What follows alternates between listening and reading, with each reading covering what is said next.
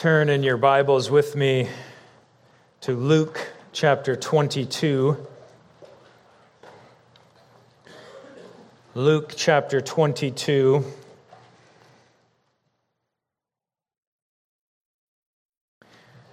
And we'll begin by reading together from verse 14 to verse 30. If you're able, would you stand with me for the reading of God's word? Luke chapter 22, verse 14.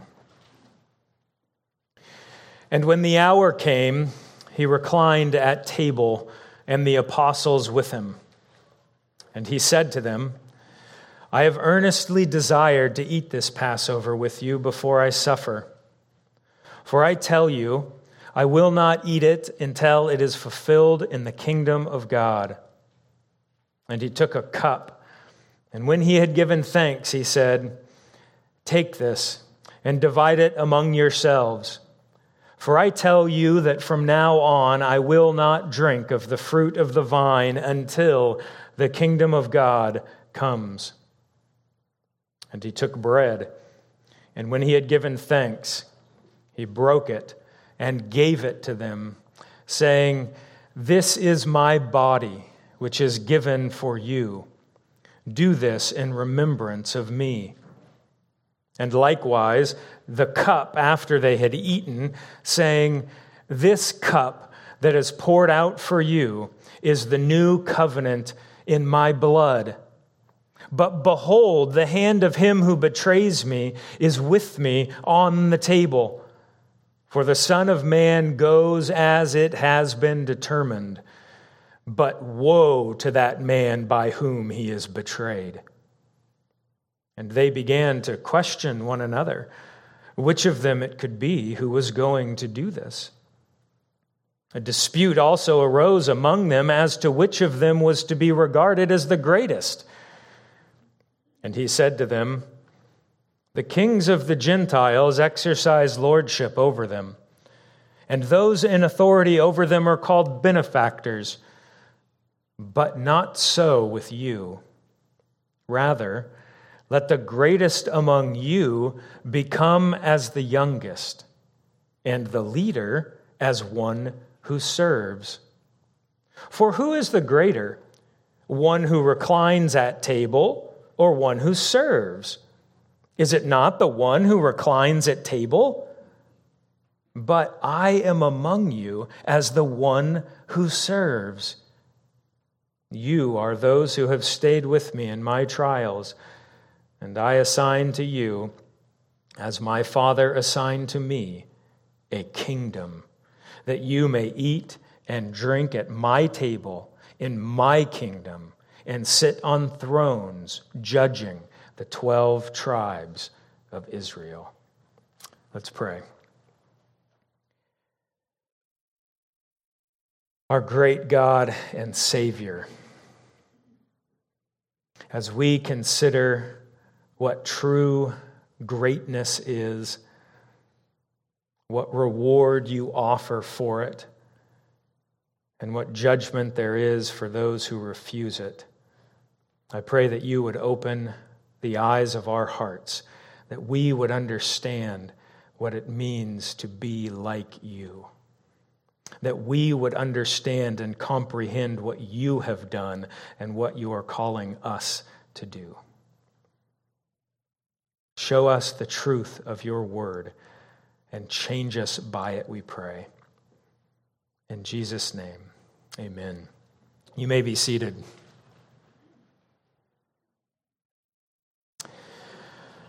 Over the last three weeks, we focused our attention on the Passover and the Lord's Supper.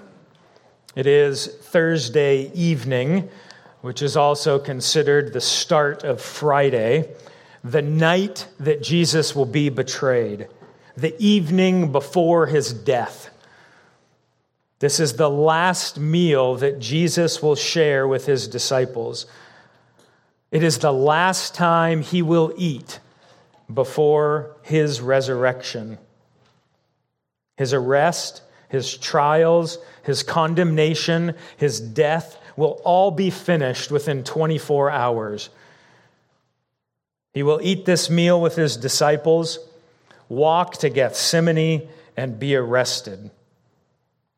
We saw the shadow of the Passover meal, how it pictured God over, passing over the Israelites rather than killing the firstborn, passing over them and sparing them. And we saw the dawning of the new covenant as Christ instituted communion, the body and the blood of Christ saving us from the wrath of God, very much like God passing over us. And in the context of that intimate and personal meal, the Lord points his disciples to consider his betrayal. He interrupts the institution of the Lord's Supper to draw attention to the betrayal of Judas and his certain judgment. So let's look together at verse 21 at this certain judgment. But behold, the hand of him who betrays me is with me on the table. Jesus highlights the contrast between what Judas is doing and what he himself is doing. Look back at verse 17. Take this and divide it among yourselves. Verse 19, he took bread, and when he had given thanks, he broke it and gave it to them, saying, this is my body, which is given for you. And likewise, the cup. This is poured out for you in my blood. Everything that Jesus had done, he had done on the, on, for, for the benefit of the disciples. He gives, they receive. And yet, in the midst of that greatest gift of all, there is betrayal. But behold, as though it were impossible to conceive that there could be a betrayer at this table. His hand is with me. The one who betrays me is now eating of this meal. Remember back in verse 3 of this chapter what happened with Judas then Satan entered Judas, called Iscariot, who was of the number of the twelve. He went away and conferred with the chief priests and officers how he might betray him to them. And they were glad and agreed to give him money. So he consented and sought an opportunity to betray him to them in the absence of a crowd. What a contrast. Jesus gives himself over for the sake, for the benefit of his disciples. Judas gives over his master for money. And yet, here is Jesus telling us that Judas is with him at the table. Their hands are near each other as they take the bread, perhaps even touched as they passed a cup. They're at a table, the place of friendship, of fellowship, of celebration. Judas reclines with him at table, waiting for an opportunity to betray. There are two Old Testament passages that point to this. Psalm 41 9. Even my close friend in whom I trusted, who ate my bread, has lifted his heel against me. Michael Card's poetic words ring in my ears. Why did it have to be a friend who chose to betray the Lord? Why did he use a kiss to show them? That's not what a kiss is for. Only a friend can betray a friend. A stranger has nothing to gain and only a friend comes close enough to ever cause so much pain. It is the closeness of Judas that he is one of the twelve that makes this betrayal real. This is not an imaginary betrayal, it's not just for the record. Christ feels this pain. He experiences what you and I would at the betrayal of a friend. And then the second Old Testament reference, Psalm 55 For it is not an enemy who taunts me, then I could bear it. It is not an adversary who deals insolently with me, then I could hide from him. But it is you, a man, my equal, my companion, my familiar friend. This is the suffering of Christ, so that even as he is pouring out his blood, his body is being broken, he is being betrayed by his close friend. This is the contrast that Jesus highlights. And yet, but behold, the one who betrays me is here with me. Second, Jesus eliminates any possible excuse. Look at verse 22. For the Son of Man goes as it has been determined but woe to that man by whom he is betrayed. The contrast is highlighted, and now the excuse is eliminated. From Christ's perspective, he knows he is about to die. Back in chapter 9, he told his disciples, The Son of Man must suffer many things and be rejected by the elders and chief priests and scribes and be killed, and on the third day be raised. And then again in verse 44 let these words sink into your ears. The Son of Man is about to be delivered into the hands of men. And then just a few chapters previous, chapter 18, just before they entered Jericho, he says, See, we are going up to Jerusalem and everything that is written about the Son of Man by the prophets will be accomplished. For he will be delivered over to the Gentiles and will be mocked and shamefully treated and spit upon. And after flogging him, they will kill him. And on the third day, he will rise. Jesus knows what is going to happen. He knows what is going to happen. His Father has determined it. This is why he came to die. And so, perhaps because of its foreordination, some might think, well, if God ordained it, what could I do to prevent it? If God established it ahead of time, then it's already been determined, then surely it's not my fault. No, Judas will be held responsible. God's sovereignty does not remove man's responsibility.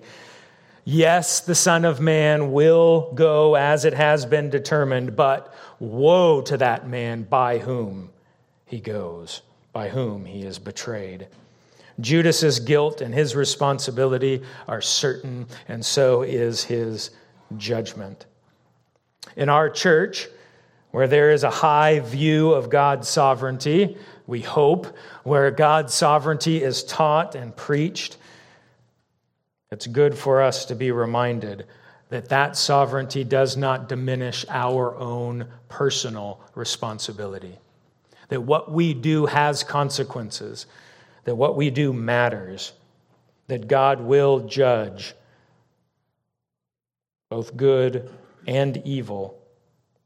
Yes, God sovereignly allows every act of unrighteousness, but he also holds the actor responsible for every act of unrighteousness.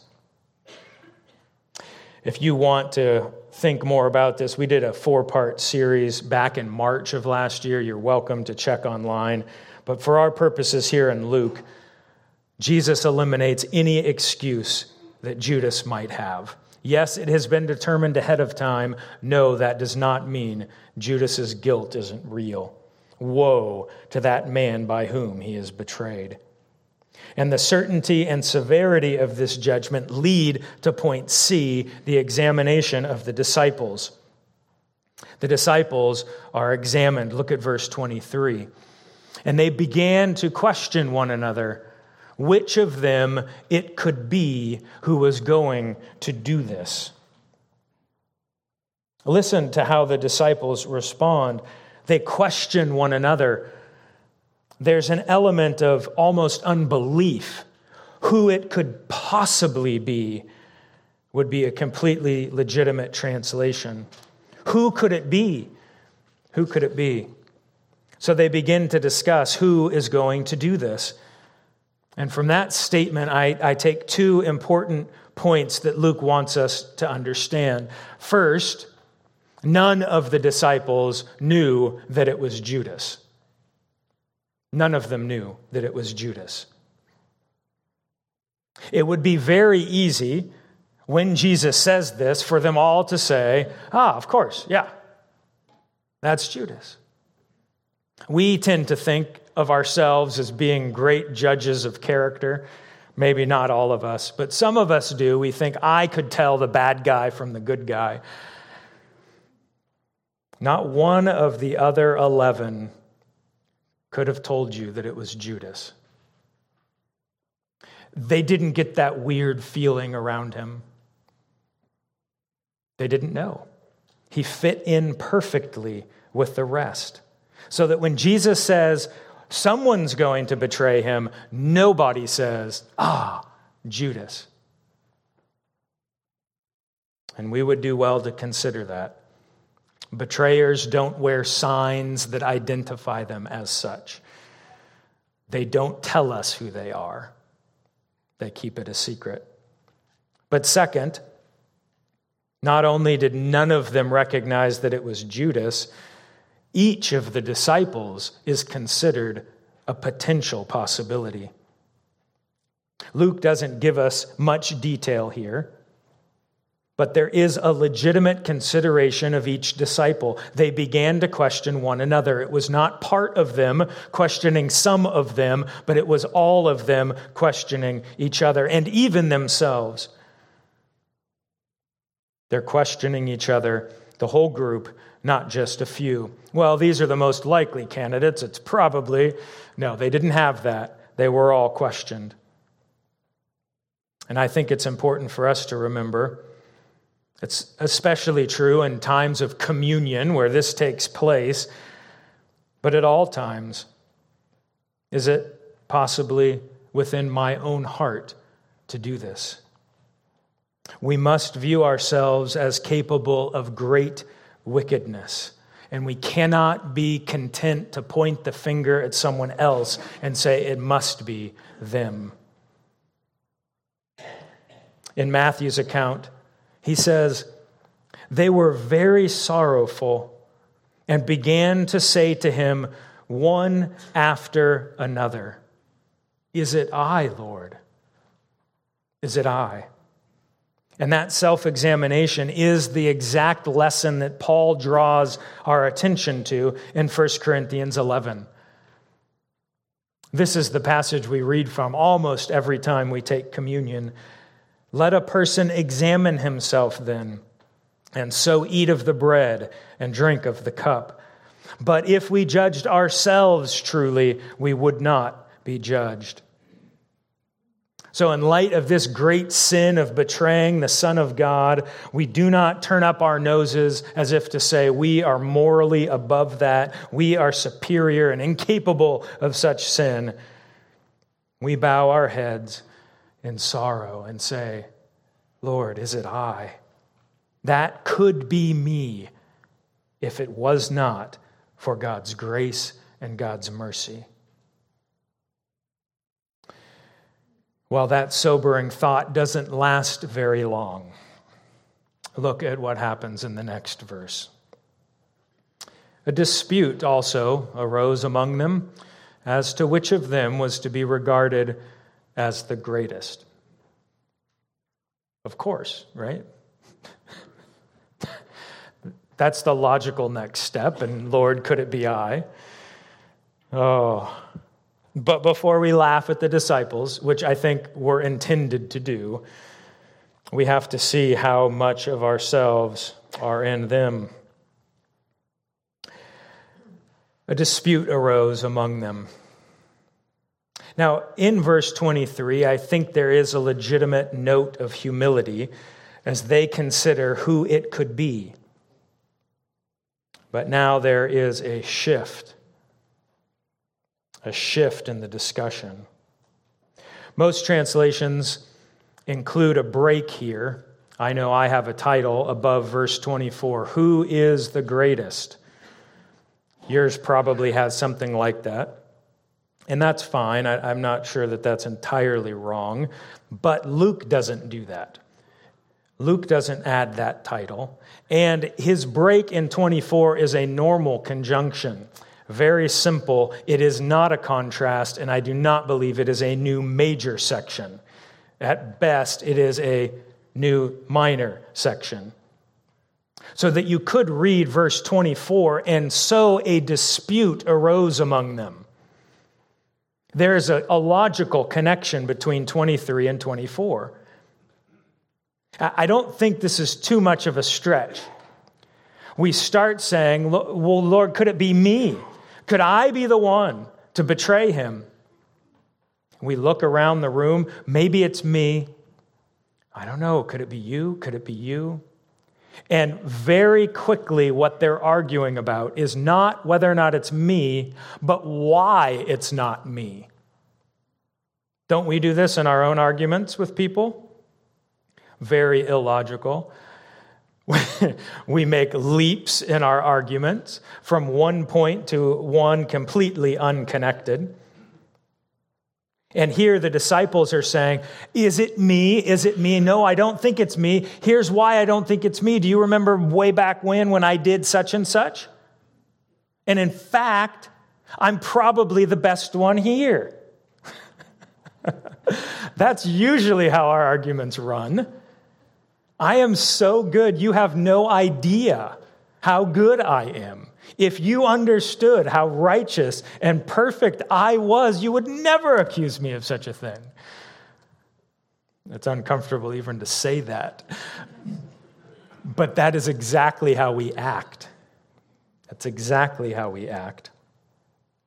So they discuss, they discuss who could it be, and then the topic changes not to who it could be, but who is the greatest. Who is the greatest? So the shift is first from defending themselves, number one, to promoting. They move from defending to promoting, or examining to promoting. And then, two, they move from a discussion to an argument. They move from discussion to argument. Luke highlights this. He uses a much different word. The, the word for they began to question in verse 23 is a rather um, ambiguous or neutral word for a discussion. It could be a positive discussion, but 24, a dispute, is very much not neutral. It is a negative argument. They're fighting now, they're arguing. The intensity with which they discussed whether or not they were guilty or could be guilty isn't matched by the intensity of their argument for who's the greatest. They are much more confident in that than in who's guilty. We move from discussion to argument. Why are they arguing?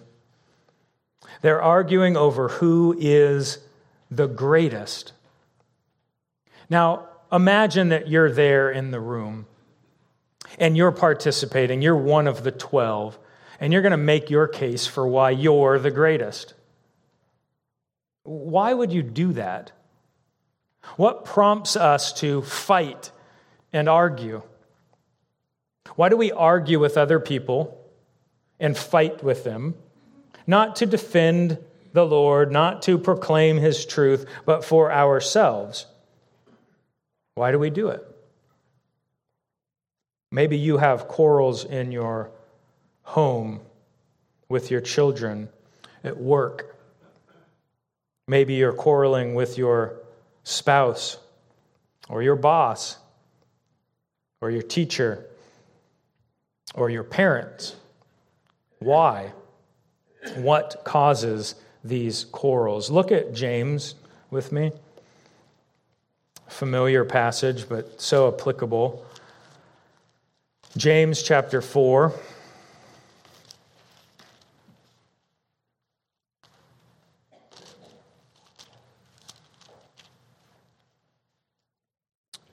James asks in chapter 4, verse 1 What causes quarrels and what causes fights among you? Why are there fights and arguments among you? Is it not this, that your passions are at war within you? You desire and do not have, so you murder. You covet and cannot obtain, so you fight and quarrel. You do not have because you do not ask. You ask and do not receive because you ask wrongly to spend it on your passions. So, why are the disciples fighting? Why are they quarreling? Because they want something. They want it and they're not getting it. This is why we fight with each other. Because when Peter stands up and says, Guys, I'm pretty sure it's me. He, he said that he was going to build the church on me. He said he was giving me the keys to, to heaven and Hades. I'm the one. It's probably me. What did Peter expect them to say? You make a good case, Peter.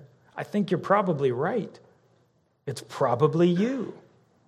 And when they don't say that, but they instead contest, and James and John get up and say, Yeah, but the other day we were asking him if we could sit on his left and right, and he didn't say no. Right? And they're arguing with each other because they want something and they can't have it. They're coveting and they can't obtain it, so they quarrel and they fight. Well, Jesus addresses this in a unexpected way by shifting a definition. So we move from a shift in discussion to a shift in definition. In verse 25, listen to what Jesus says. The kings of the Gentiles exercise lordship over them and those in authority over them are called benefactors. But not so with you. So that's where he's going to get in verse 26. Not so with you, but he starts with these Gentile kings. So we need to change our definition of greatness. Let's first look at what the world says about greatness, and then we'll see what Christ teaches us about greatness which is probably not what you're expecting. Look at verse 25. The kings of the Gentiles exercise lordship over them. I hardly need to explain this. We know how it works. What do people who have power do? What do they do? They control people. They control people for their own advantage. That's what we do when we have authority, when we have power in our flesh, in our human nature. What are we going to do with that power? Who are we going to serve with that power? We're going to serve me because I like me. That's what we're going to use our power for, to serve me. So if I have authority, if I'm the governor, if I'm the king, if I'm the president or mayor or governor, if I'm the boss, what am I going to do? Make you serve me. I will control you for my own advantage. Everyone knows this. You experience this all the time. People are used for the advantage of the person with authority. And then the second thing he says is that these kings make everyone acknowledge their greatness. There's an odd way of saying it, but what Luke says is those in authority over them are called benefactors, probably better translated, have themselves called benefactors. Could be passive or middle. and the middle would read, they have themselves called benefactors. Now, the reason I say that is Christ is saying this is a negative thing. This is not a good example, this is a bad example. The kings of the Gentiles do this, you should do this. Well, what is it the kings of the Gentiles do? They have themselves called benefactors. It's not wrong to be called a benefactor. If you bless people and do good things for people and you're called a benefactor, you haven't done anything wrong. So, what is it that they're doing wrong? It's that they want to be called the benefactor. They want to be known as the benefactor. They want to be known as the big guy who blesses people.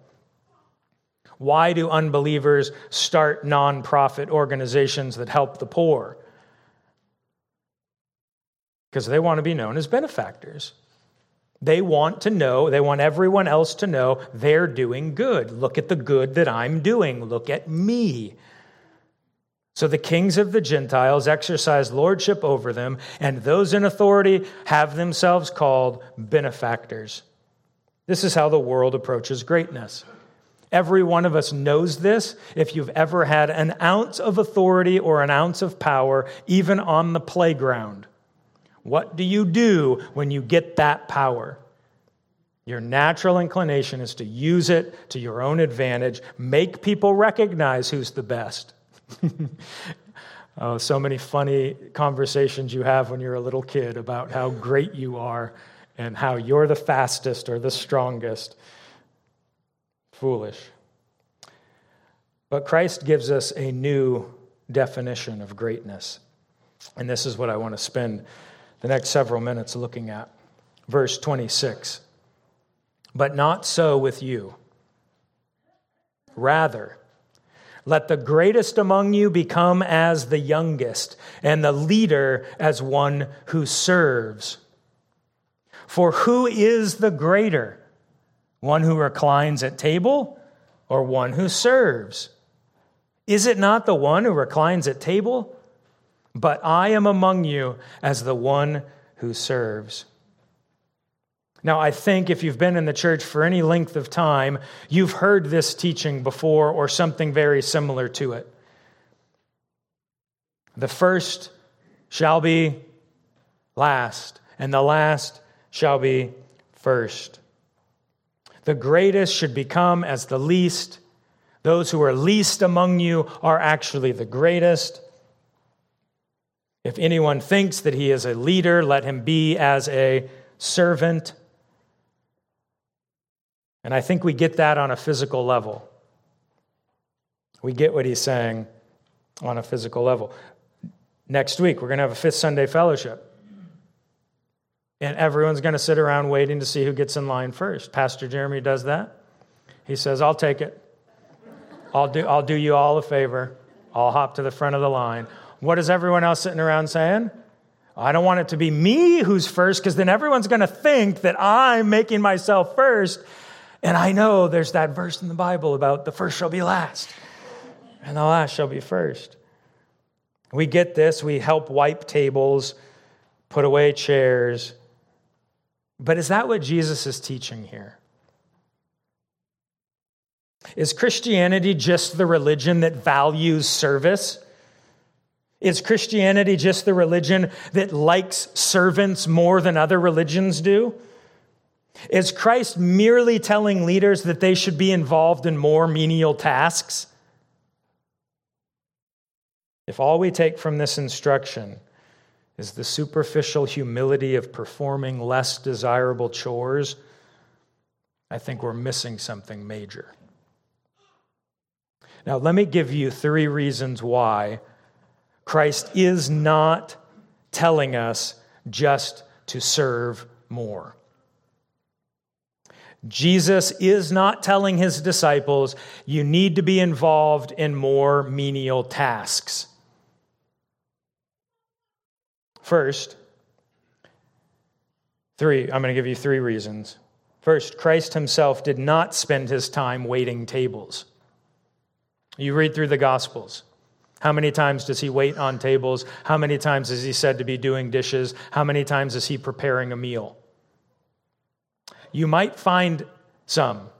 Perhaps you could find a few verses where maybe it's implied, but you don't. That's not what he does. That's not what he does. What does he do? All the time. He teaches and he heals. He teaches and he heals, constantly teaching, constantly healing. If the definition of true greatness is service, and service is doing menial tasks, then Christ isn't that great of an example. Maybe Mary or Martha would get the award. I don't know. No, Jesus doesn't do that.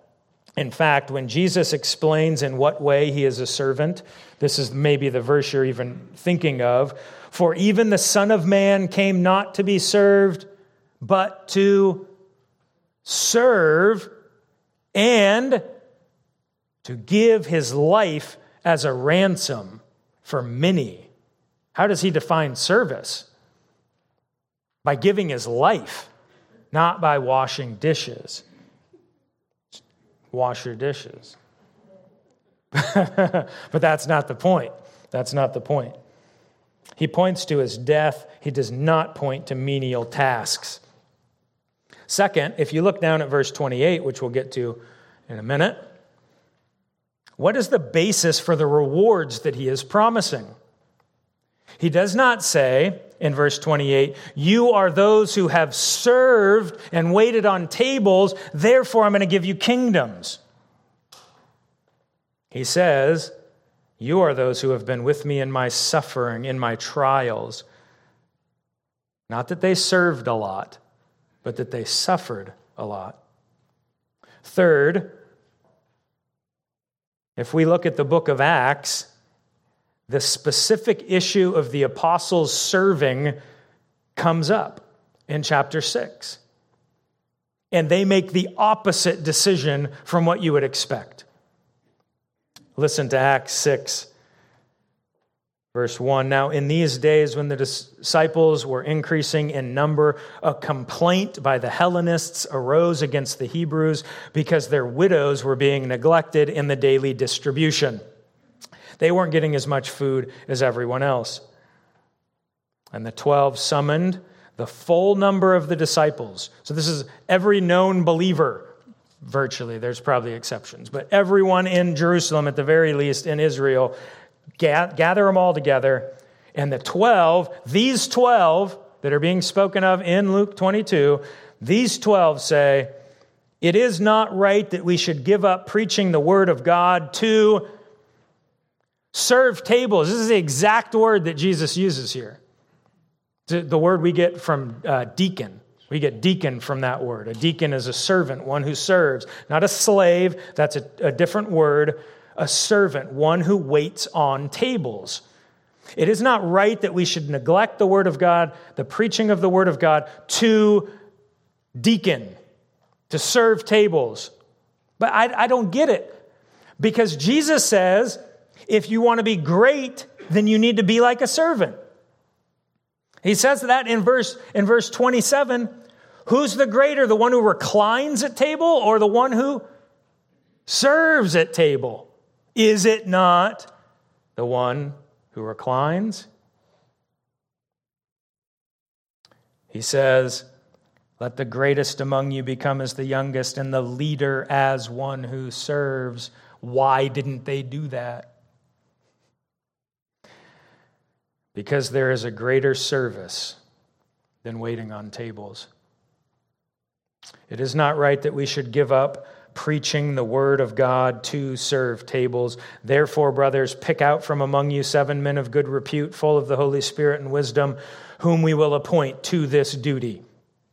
But we will devote ourselves to prayer and to the ministry of the word. And so, evidently, when Christ says, Service is what we're after. He is not limiting that to menial chores. He's not eliminating menial chores. Some of you need to hear the message to go home and help out around the house a little bit more. See, I saw those wives elbowing. Probably more like the dads hitting the kids. That's you he's talking about. If Christ is teaching here a new service ethic, and we're supposed to be serving more, then why did the apostles, with the blessings of all the believers present and full of the Holy Spirit, why did they devote themselves to prayer and the word instead of waiting on tables? So, the message that Christ is giving is not one merely about serving and performing menial tasks. All right, so what is he talking about? We get it at the spiritual level. You understand, okay, we're supposed to be last, we're supposed to serve, but what is he getting at at the spiritual level? I want to go walk through this in three points. These are the bold points if you're not sure where we are. Why do rulers make others serve them? Okay, think about this. Step back for a second. Why do rulers make others serve them? If you had all control, if you were the king, I gave you the scepter, everyone has to obey you, what are you going to do? You're going to tell people what to do. You get me something to eat. You massage my feet. You go mow the lawn for me. Actually, I like mowing the lawn. But that's what we're going to start doing issuing orders to people. Why? Think about this. Think about the greatest rulers in history. What does Alexander the Great do when he's done conquering the world? He gets bored. But what, what, is, what does he do? Does he sit around and serve people? Why does he make other people serve him? Why do our great ones, our leaders today, have other people serve them? Because they are finite. They're finite. What do finite people need? Help. the reason that rulers make other people do things is because they lack strength. Why do I want someone else to wash the dishes for me or make a meal for me? Why, at the end of a long day, do I come home and I want someone else to discipline my children? Why would I want that? Because I am I'm tired. Because I'm weak.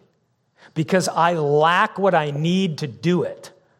That's why leaders make other people serve them. Now, what does that prove? It proves that that leader is not actually great. Because if I need someone else to do the chores for me, what does it say about me? I can't do it all on my own. Uh, take, take a step back. When I think about God and who He is, one of the things that sets him apart as entirely other than me is that it doesn't cost him anything to work. He's infinite. He was not tired on day six when he finished his creation. He didn't take a deep breath and say, okay, let's get back to work tomorrow. Let this sink into your minds. The God of this universe does not tire. He's not exhausted.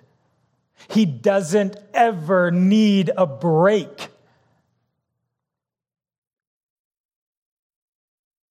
But if I'm the leader, if I'm the one who's in charge, I'm limited. It's hard for me to work. And I run out of energy.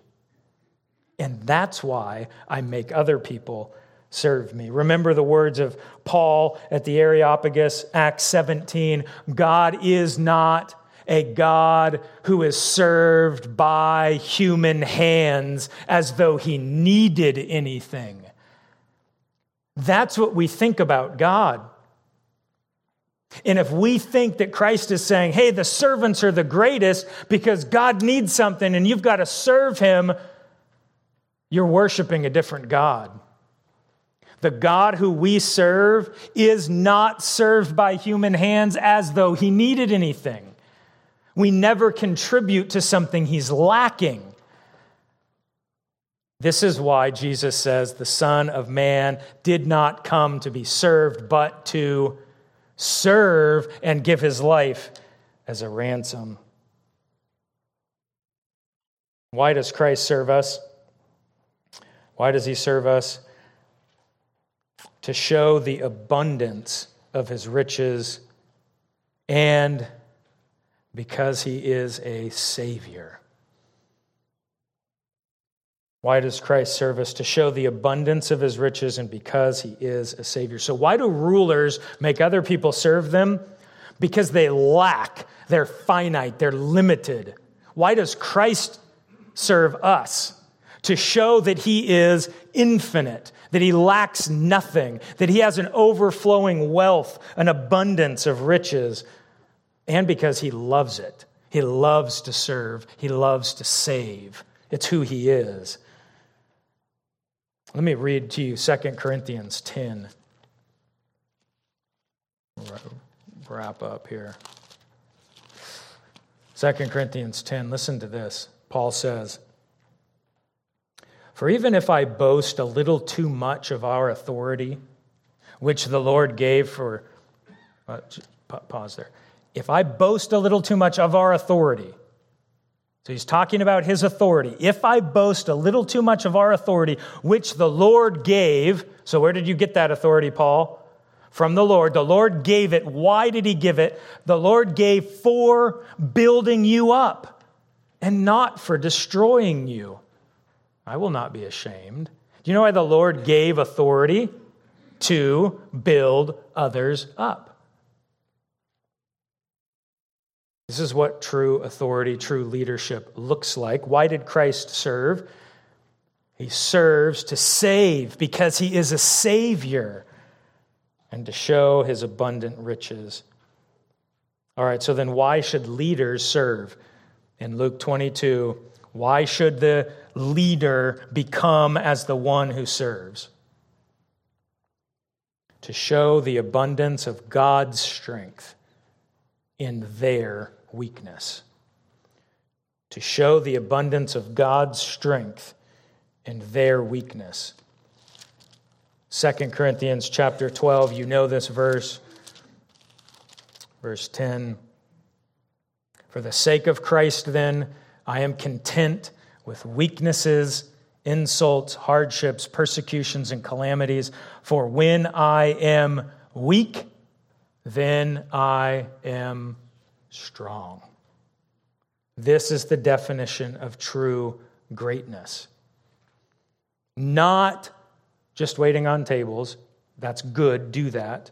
Not just doing menial tasks.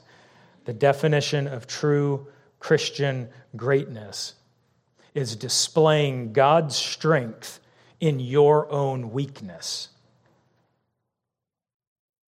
That's true greatness when God has served you, when God has given you strength that you are able then to give to others.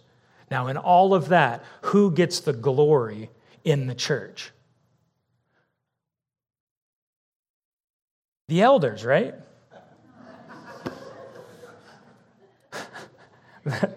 That's absolute foolishness. Who gets the glory in the church?